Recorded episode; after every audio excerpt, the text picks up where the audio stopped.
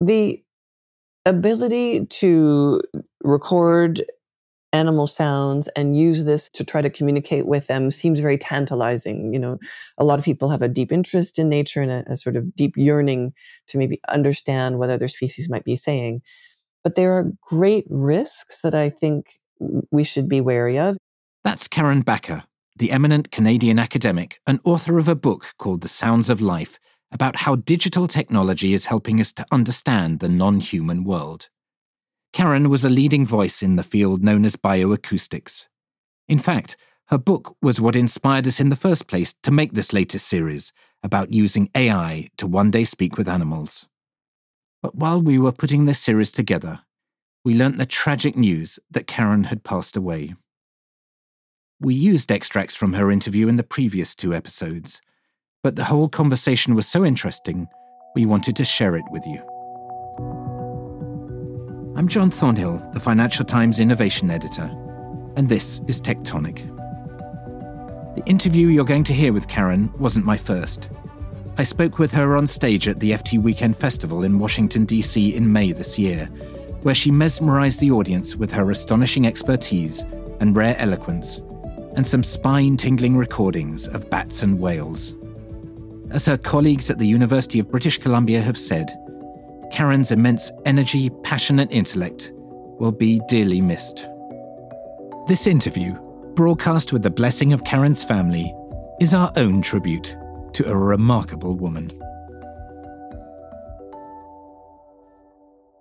In your book, you start off with this kind of wonderful image of this kind of planetary conversation that has been going on all around us for a very, very long time, uh, which we haven't been able to listen into.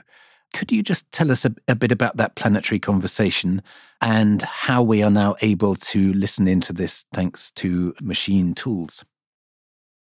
So, if you pick up your smartphone, we think of this as a device for communicating with other humans, and it is. But the same technology that's in your smartphone, including microphones, accelerometers, is now being used to track and monitor the lives of other creatures on this planet. So if you think of the Internet of Things being ubiquitous in our lives, imagine the Internet of Earthlings, in which we extend monitoring and sensing capacity to all living things on the planet. What this is doing is revealing a remarkable set of capacities amongst other species and one of those capacities is complex communication, much of which occurs at frequencies which we are not able to hear. So much communication in nature occurs in the high ultrasound above our hearing range or in the deep infrasound below our hearing range. At the high frequencies, moths, mice, beetles, rats, tarsiers, these little primate cousins of ours. At the low frequency, whales, elephants, tigers, even peacocks are all communicating in sound, which we simply cannot hear. And because humans tend to believe that what we cannot perceive does not exist, these sounds have largely passed us by until the advent of digital bioacoustics, which uses pretty much the same tech in your smartphone to listen to these hidden sounds of nature. And we're uncovering some marvelous things. And you have this kind of wonderful analogy in your book that uh, it's as though our kind of radio frequency has only just been set on one dial and now we can move along the dial. Is that right? Could you just explain that to our listeners? Yes. So Leroy Little Bear, who's um, a, a, Blackfoot philosopher, uh, has this wonderful insight that the human mind is fixed and narrow as if we were just listening to one station on the radio dial, inattentive or unaware of all of the other species communicating in a range of other frequencies. And if, if we could just turn the dial and tune into those other stations, we'd be able to access remarkable types of communication across the acoustic spectrum and across the tree of life. And that is what digital technology allows us to do. This kind of revolution in bioacoustics has been kind of fueled by two changes. One is the kind of ubiquity of microphones, which is collecting data on a scale that we've never done before. And two is the application of the machine learning systems to that data. So could you just walk us through both of those? First of all, how do we harness the data in the first place? And then secondly, how are we getting cleverer at analyzing that data? Yes. So the use of digital bioacoustics simply accelerates something humans have long done. Listening to nature is, of course, an ancient art, doesn't require digital tech. But what digital listening devices do is they enable the automated, low cost, ubiquitous, and continuous recording of nature's sounds, even in remote environments. And that creates an abundance of, of digital acoustic data. So scientists are installing large arrays in you know, West African forests to listen for forest elephants or deep in the ocean to listen for whales. So with these very large data sets comes a, a new challenge, a wonderful new challenge. Um, there's simply too much data to analyze manually. But with the aid of machine learning, so a specific form of artificial intelligence, we can automate the analysis of this data and search for patterns, acoustic patterns, communicative patterns and build dictionaries. So scientists are building a dictionary of sperm whale bioacoustics. They sound a lot like Morse code. You can use the same principle to study lots of other species. So there's now an elephant dictionary with thousands of elephant sounds. And once you begin to parse those patterns and associate them with behavior, you start building up an understanding of what the communicative regimes of other creatures look like. So we know, for example, that elephants have a specific signal for honeybee. Elephants will make very specific sounds when in estrus, when um, in a bonding ceremony at the birth of a new baby. So this is pulling back the curtain, if you like, on these complex social lives of these animals as we begin to understand the patterns in their communication, many of which escaped us before the advent of these automated tools that essentially allow us to see the landscape of communication of another creature at scale. Now, we've been arguing for a very long time about the nature of language, what it is, and how we communicate, and so on. And I thought it was very interesting the phrase you used just now that you were talking about the communicative regimes of different species. Are they using language? So, the question of the definition of language is a thorny one, and philosophers, linguists, psychologists will all weigh in. Many will argue from those disciplines that there is something unique about human language, be it the symbolic content, the ability to abstract concepts, the, you know, sort of combinatorial capacities. Scientists who study bioacoustics don't actually talk about this definition of language very much. And that is in distinction to where the debate was 20 or 30 years ago when we sought in a very anthropocentric way to assess the communicative abilities of other species by seeing if they could learn human language or if they had some kind of language that was like ours. This new generation of scientists is interested in the communication of other species on their own terms, from their own uh, worldview or umwelt, the sort of embodied experience of being in the world. So one could argue that the question of language is actually slightly irrelevant. That is, we can deeply appreciate and learn much about the lives of creatures like bats or elephants by immersing ourselves in their communicative worlds. Now, it turns out that as we do so, we're realizing that uh, their communication is far more complex than we realized, and the ability to sense complex ecological information conveyed through sound extends much more widely across the tree of life to insects and even plants than we realized. So we may one day arrive at a moment where we redefine the concept of language in less human centered terms. But in a way, we've transcended the debate. We can appreciate the marvelous, um, complex communication of other species without really needing to, if you like, um, hit the wall of of whether or not we would include them in the human perspective of language. Now, one thing I'll say just about that, there's a wonderful quote from Wittgenstein who says, you know, if a lion could speak, we could not understand them. And of course, Nagel argued that we, even if bats could communicate, we would never understand them because we do not live like a bat. We don't fly, roost upside down. We're not embodied like a bat. But they wrote those arguments before the advent of digital technology.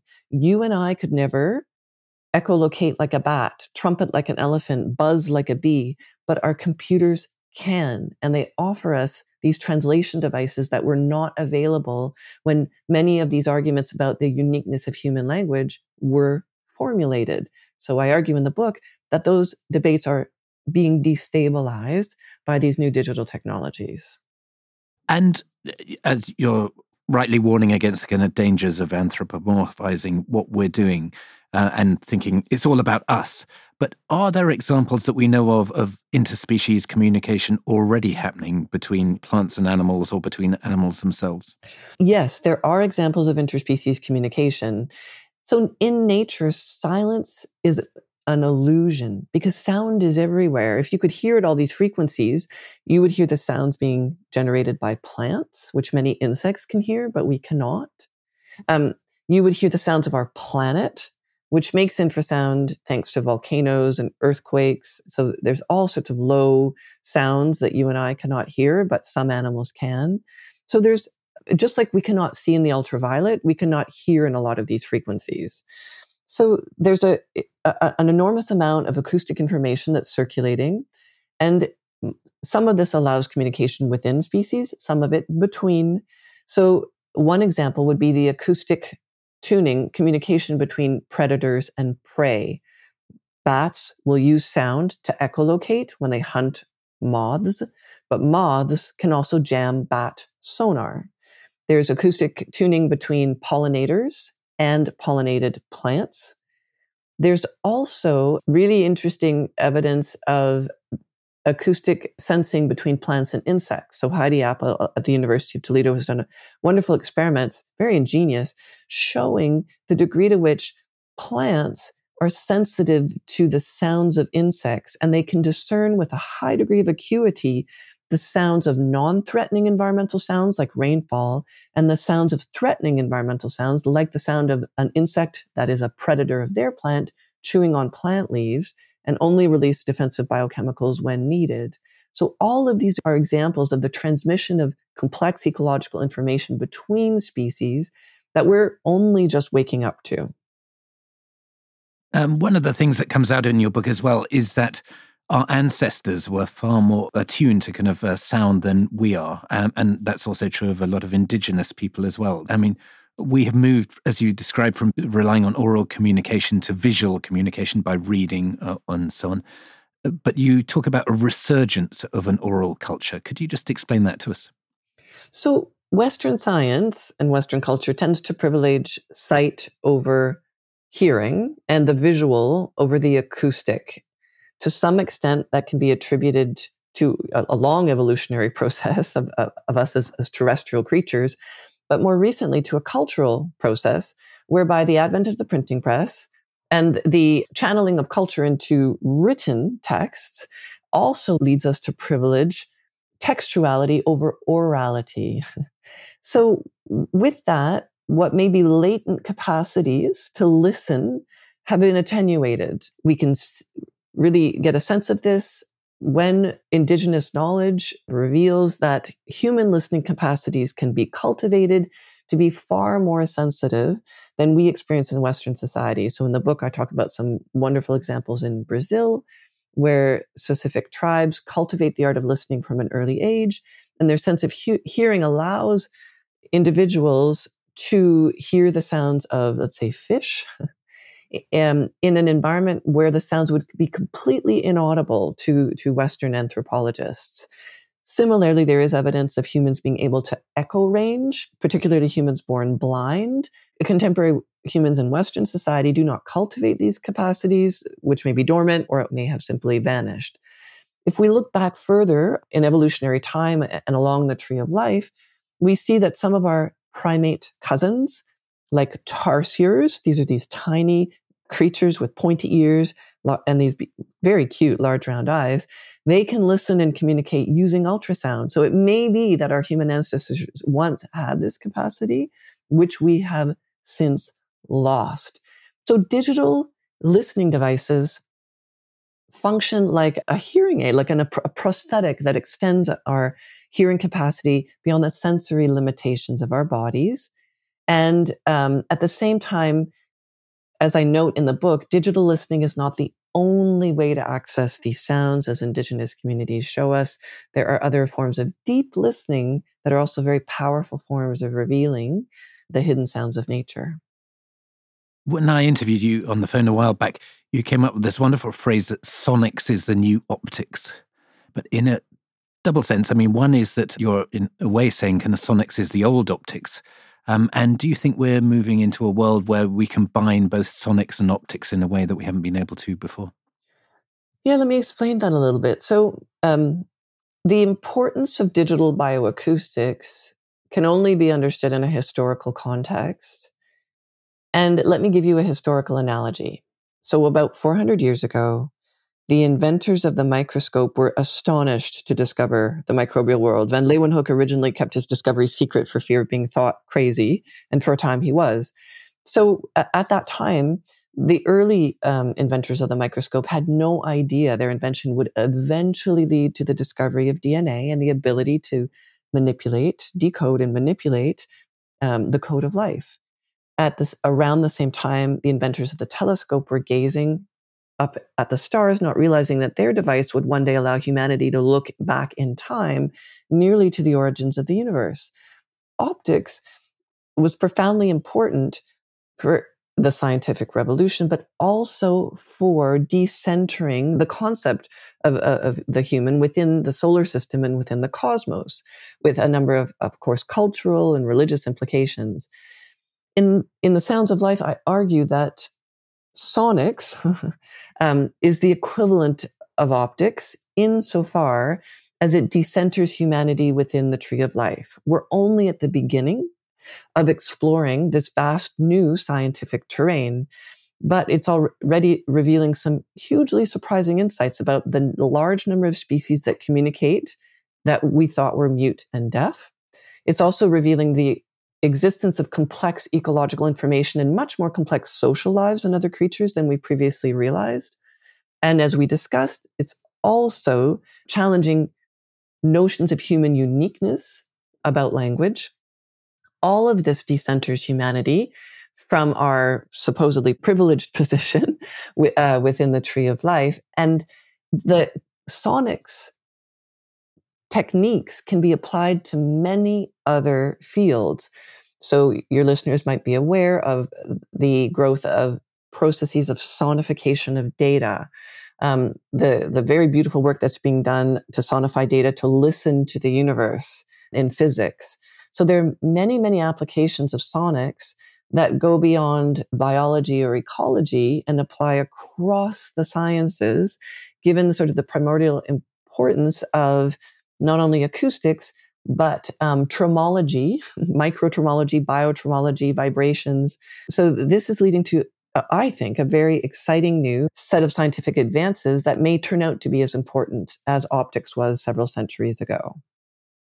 I'd like to move on to the kind of AI side of this. Could you explain to us how are you using machine learning tools to deepen our understanding of what's going on in bioacoustics? So Imagine using a set of digital recorders out in the ocean to record whale sounds. You're probably familiar with humpback whale sounds, these, these long, beautiful songs that they sing, but many other whales make sounds. For example, sperm whale bioacoustics sounds a lot more like Morse code. Now, if you were to listen in on these recordings, it would be quite confusing, in part because, you know, the whales are all singing or clicking at once? How do you know which whale is making which sound? How do you know what they're doing when they make the sounds? This is all happening deep underwater.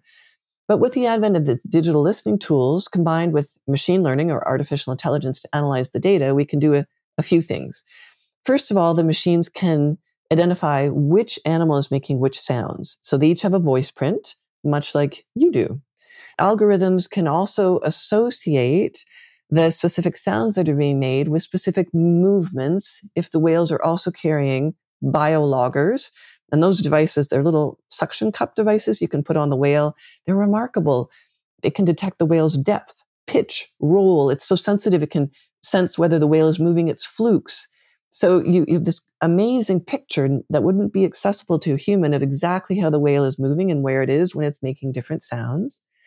And then you can start associating these patterns. So what exactly is the whale doing when it makes this set of sounds? Oh, those are greetings. Uh, what is exactly is the dolphin doing when it's making those sounds? Oh, those are echolocation clicks used for hunting. We can also decode individual vocal signatures that function much like names and then scale out and uh, identify dialects because each family of cetaceans, let's say in the case of orcas or humpback whales, will have a specific dialect, a set of patterns that is unique to its family group and that are passed down from one generation to the next and that do evolve over time, but that are a marker of culture. And the algorithms can also detect those patterns. So because the algorithms are very powerful pattern recognition machines, they can then track those patterns in real time and give you a sense of what the whales are doing and where. All of this would be something that would take humans hundreds of years. But if, if the humans can label and interpret the data, which the AI, of course, cannot do, but once they sort of inject meaning into the data through labeling it, the AI can then automate pattern recognition. And what we get is this beautiful sense of the movescape, the sonic movescape of these creatures that helps us understand what they're saying, to whom, in what circumstance, and when. And that's a building block for something scientists hope to achieve with AI, which is decoding animal communication. And if there is complex communication and something akin to human language, the breakthrough will likely come using AI, studying species that are large brained, highly social, and long lived, like whales or elephants. And indeed, there are a number of teams, you know, these really interdisciplinary teams bringing together computer scientists, machine learning experts, linguists, biologists to, to try to decode other species communication patterns. And I think we're going to see some amazing breakthroughs in the next five to 10 years on this front. You're talking about AI as being kind of pattern recognition machines, but as you're saying there, they can also be pattern replication machines. So that gives us the ability to communicate, we think. So, how close do you think we are to communicating with sperm whales using the dictionary that we've been able to build? So, for context for your listeners, because this is a little abstract, imagine a zoological version of Google Translate, where instead of options for, you know, Spanish or Cree or Inuktitut, you have an option for sperm whalish or bottlenose dolphin or East African elephant. That is, you could type something in in English and then sounds would be produced in the other language. Now, we have not yet invented that, but scientists hope that one day soon we will. And that would al- allow um, automated playback experiments. So right now, the methods we use to determine whether we understand the different vocalizations of other species are, are these manual playback experiments. So a good example would be, we think we've figured out what sounds female elephants make when they're in estrus. And in some species, they're only in estrus once every four years.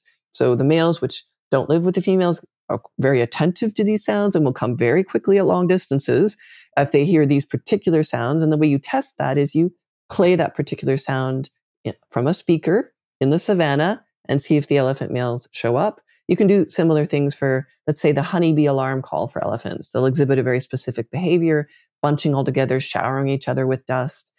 But those playback experiments are very difficult to conduct, very, very sort of slow and painstaking. Imagine if you have an automated device that could not only respond to human commands in real time to make sounds, but automatically pick up the sounds being made by these creatures and then play the appropriate sound back to them. And we are on the brink of being able to do that with bats and elephants and some species of whales. The, the problem is that we run the risk of, of exactly the trap that generative AI is posing for human societies essentially deep fakes of animal sound or sounds that sound plausible but actually don't carry the right meaning in the actual situation or context. So generative AI, as anyone who's used ChatGPT knows, is prone to hallucination. It, it will confabulate without appropriate guardrails. It will simply mislead the reader because it cannot distinguish fact from fiction. So we would need all of those guardrails in place for these non-human communication systems. And those guardrails are going to be much, much harder to figure out. So it may be that we have these automated playback systems and then we may do harm to these creatures. We may mislead them. It may just sound like gibberish. So hard to know, actually. So I don't think we should overestimate our capacity to have complex conversations in real time with other species mediated by digital tech.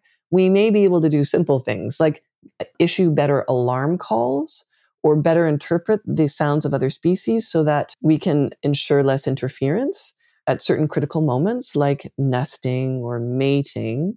But I don't think we're going to have a zoological version of Google Translate available, you know, in the next decade. I think that's much further off. As you're saying, there are a lot of considerations to be borne in mind on this. What do you think are the most important guardrails to make sure that we don't mess this up? Thank you for asking that. So, the ability to record animal sounds and use this to try to communicate with them seems very tantalizing. You know, a lot of people have a deep interest in nature and a, a, sort of deep yearning to maybe understand what other species might be saying. But there are great risks that I think we should be wary of, including the potential for deep fakes, precision hunting or poaching, which would accelerate biodiversity loss, particularly of endangered species. Uh, so, uh, one of the guardrails I would like to suggest is that this is a technology that should simply not be used except by, for the moment, academic researchers who are subject to ethics review.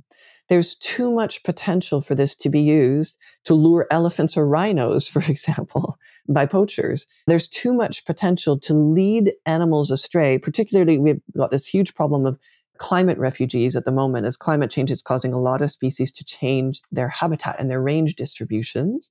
So my personal belief is that the first ethical guardrail applies to who should use it. No one but academic scientists subject to ethics review, not hunters. Not. And then the second thing I think is really, really important is that we refrain from doing widespread generative AI playback experiments until we have a much better system in place for ensuring essentially an independent validation of the underlying dictionaries. A lot of these tech, um, you know, innovations are kept private. A lot of the harvesting of the data is being done by big tech and private companies. It would be, I think, preferable to treat this data as a sort of a commons subject to scrutiny. And I don't mean open access, I mean a closed commons in which researchers can vet one another's data to ensure the animals are not being harmed. The third thing that we need to take into account is indigenous data sovereignty. Much of this data is being harvested from lands which are the traditional territories of indigenous communities, which have not given their consent for the harvesting of acoustic data, and which those communities already have strong ethical guardrails in place, deeply associated with their indigenous laws and relationship to territories. And so their oversight of any experiments that might be undertaken is a third and very important ethical guardrail that I think we need to implement universally. This debate reminds me a bit of a, a parallel debate that's going on at the moment amongst astrophysicists, uh, you have the search for extraterrestrial intelligence, SETI, but you also have messaging extraterrestrial intelligence, METI.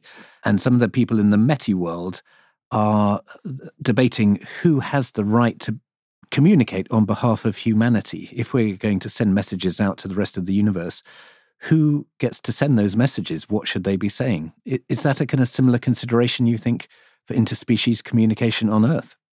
That's a, a great analogy. And it's a much harder problem on Earth because the advent of this technology means many more people could be attempting these types of communication than could be attempting METI. So, uh, what I think will occur is an, a much needed overhaul of environmental regulations. For example, hunters are forbidden already from using some kind of bird calling devices during hunting season we'll simply get a refresh and update of those regulations on, on the one hand. And then I think more broadly, we need to take a step back and ask a, a, general question about the implications of digital tech for environmental conservation, because the issue you've pointed out with respect to the data actually applies across many fields, not just acoustics. It applies across satellite data, LIDAR data, there, we, we now have a situation where the two big constraints on environmental conservation of the 20th century are being reversed by digital tech. So we now have an abundance of data rather than a scarcity of data. And we have many people having access to that data rather than a few experts. So the, our environmental regulations basically date from the 1970s, and we need to rethink our approach to environmental data in a digital world. There's some really good initiatives underway. The United Nations Environment Program is putting forward uh, an agenda for digital environmental data that I think will create a broader context in which we can sort of systematically answer these questions for acoustic data, but for also lots of other environmental data. Uh, very intrigued by the commercial applications of this. Um, in your book, and when I've heard you speak as well, uh, you've talked about people using some of the information that we can gain from bioacoustics to apply that in the commercial world, whether it's kind of honeybee algorithms that computer coders have used, or whether it's trying to use sonic bionic sounds for cryptography and so on. Could you just tell our listeners a bit about that? What what do you see people doing, and in what ways are people imaginatively using the data that you're creating for kind of commercial purposes? So there are many, many ways right now where low cost automated monitoring of non human sound could rapidly enhance biodiversity conservation. Really important because of the, this massive, unprecedented sort of mass extinction we're experiencing on the planet. One of the examples I love is currently taking place off the east coast of North America in the Gulf of St. Lawrence, where highly endangered right whales have been suffering through ship strikes, traffic accidents, and using bioacoustics to triangulate their location simply on the basis of, of listening to the whales. We can figure out where they are at any moment in time and transmitting that information to ship's captains in real time. And the ship captains then have to slow down, stop, move out of the way. That bioacoustics protection system has led to a remarkable result. Not a single North Atlantic right whale has died of a ship strike in that zone since this program was launched. And it may be the, the thing that actually saves this species. So that if we generalize from that, we can use bioacoustics to create these mobile protected areas that sense where an endangered species is on the basis of the sounds it's making, and then constrain human action to make sure that we're not disturbing, harming, or injuring, or killing it. And so, this new commitment to preserving biodiversity across the oceans means that we're probably going to see lots of these mobile protected areas in the oceans. They sort of follow the fish, as it were, these protective areas just hovering over the species and diverting ships as they do so. So imagine a, a future